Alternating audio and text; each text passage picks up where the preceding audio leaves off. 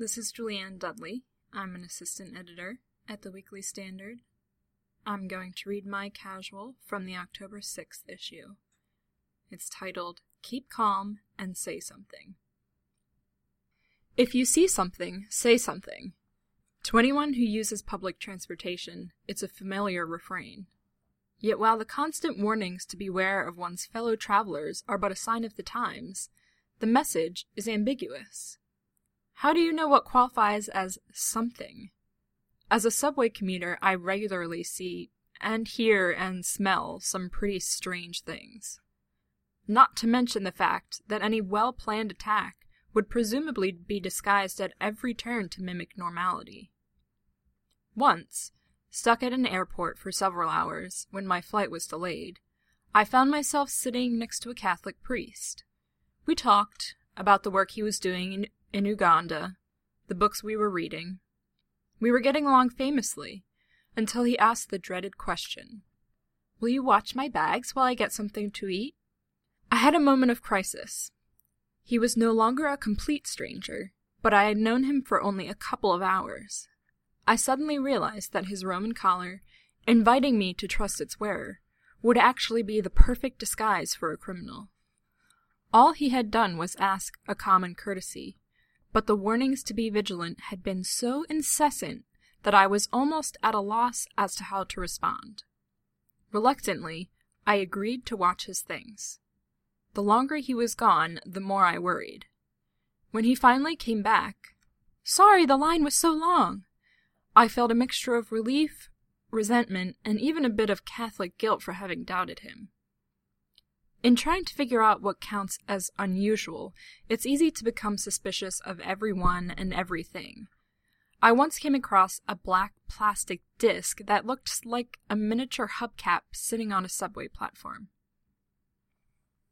It seemed harmless enough, but the fact that I couldn't identify it made me wary. When a DC Metro employee walked by, I pointed it out.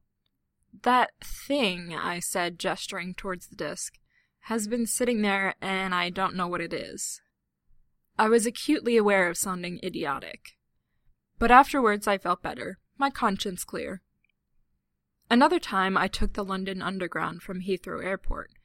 The train was crowded with people and luggage, and we were packed in tightly for the first few stops.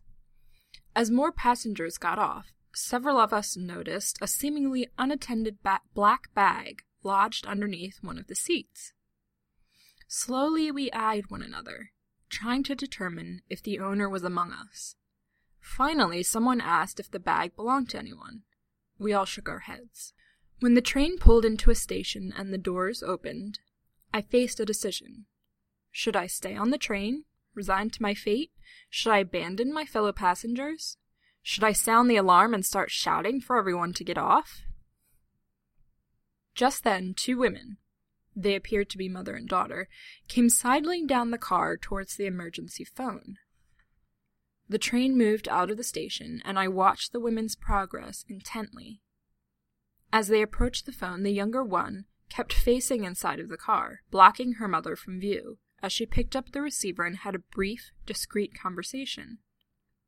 The other passengers maintained an apparent nonchalance that I took to be the result of either calculated cooperation in a rapidly unfolding plot, ignorance, or simply sullen British apathy. Apart from a few furtively exchanged glances, no one acknowledged that anything unusual was happening, and no one mentioned the black bag again. At the next stop, a police officer boarded the train, spotted the bag, picked it up, and disembarked without saying a word to anyone. As we pulled away from the platform, I watched him speaking into a walkie talkie, presumably informing his colleagues that the bag had been secured. It was a seamless performance. I'll never know whether the bag contained a high powered bomb or a bunch of dirty socks, but I must say I was impressed. And I was reassured. Reassured that amidst a sea of distrust, people really were looking out for each other. Or perhaps they were just looking out for themselves. Either way, I benefited.